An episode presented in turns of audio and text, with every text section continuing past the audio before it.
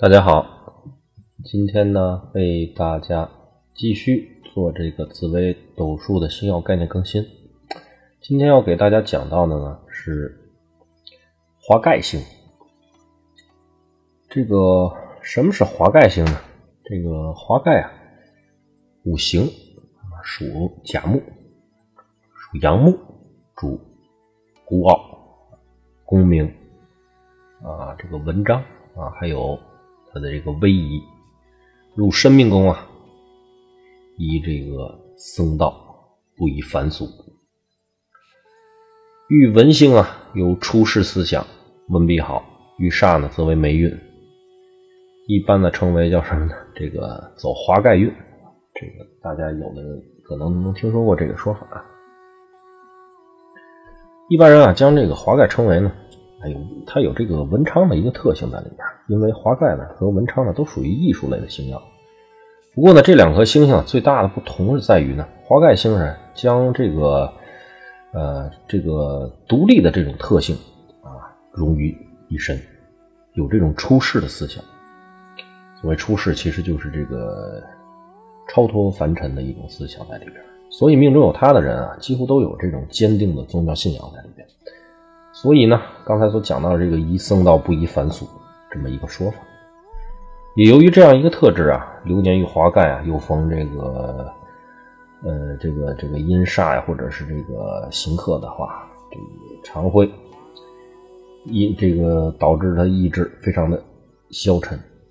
精神上苦闷，所以呢，是颗令人呢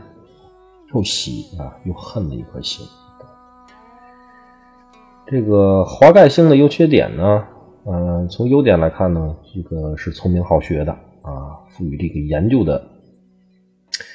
啊心态，思维缜密，而且呢，具有一定的这个眼光，就品鉴力很高。他不近低俗，不喜欢这个低俗的东西，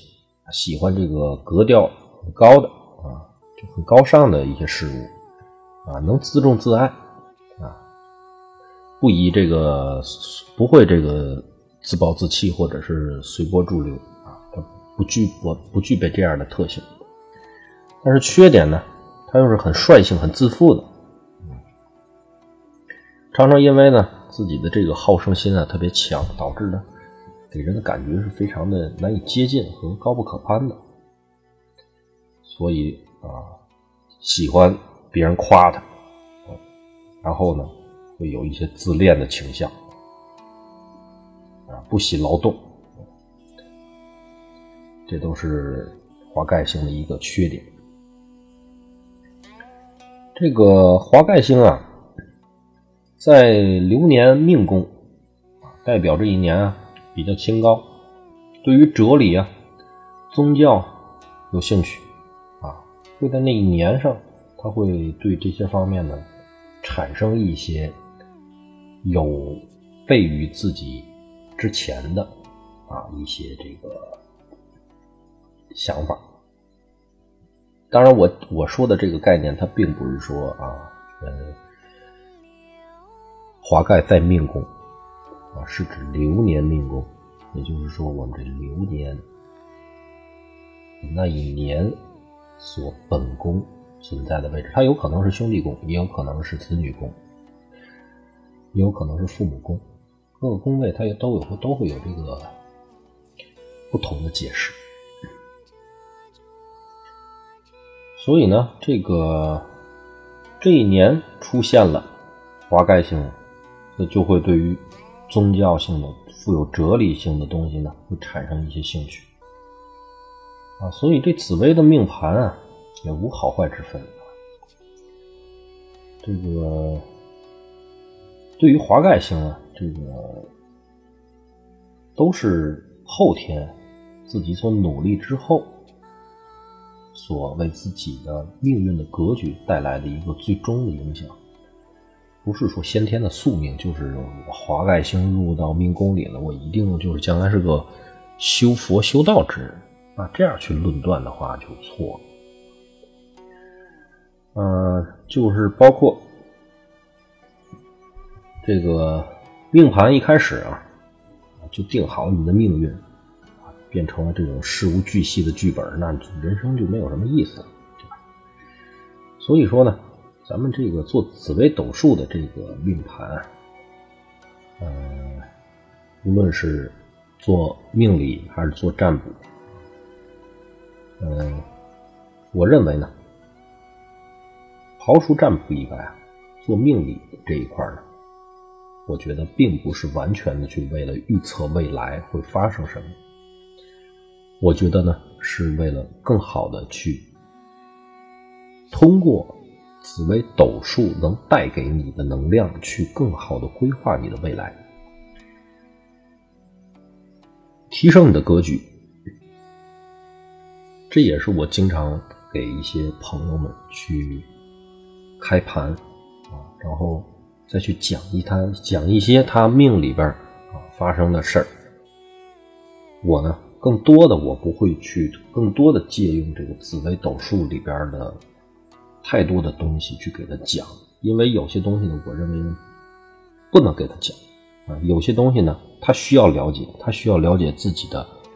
优点在哪里，之前做错的地方在哪里，就包括应该注意的地方啊。未来会发生的一些对他不利的东西在哪里？我一直在跟我的信众都在讲啊，你的命再好，那我们好看到了，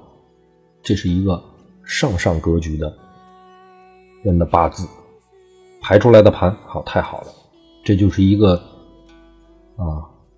当大官的命。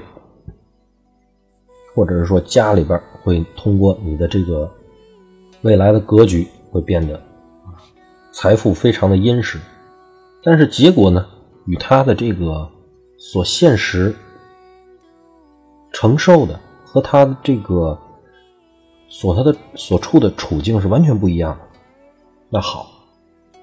我们就从你的每一个人生的重要的节点上去分析。你的选择性，你的命理所赋予你在某一方面的天赋，你是否在你的人生的格局当中错失了它？这都是一种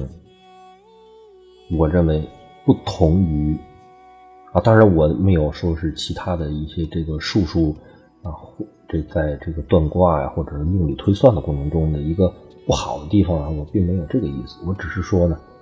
嗯，紫微斗数呢，可能能看得更细致一些，更细微一些。通过对于紫微斗数的了解，我觉得大家要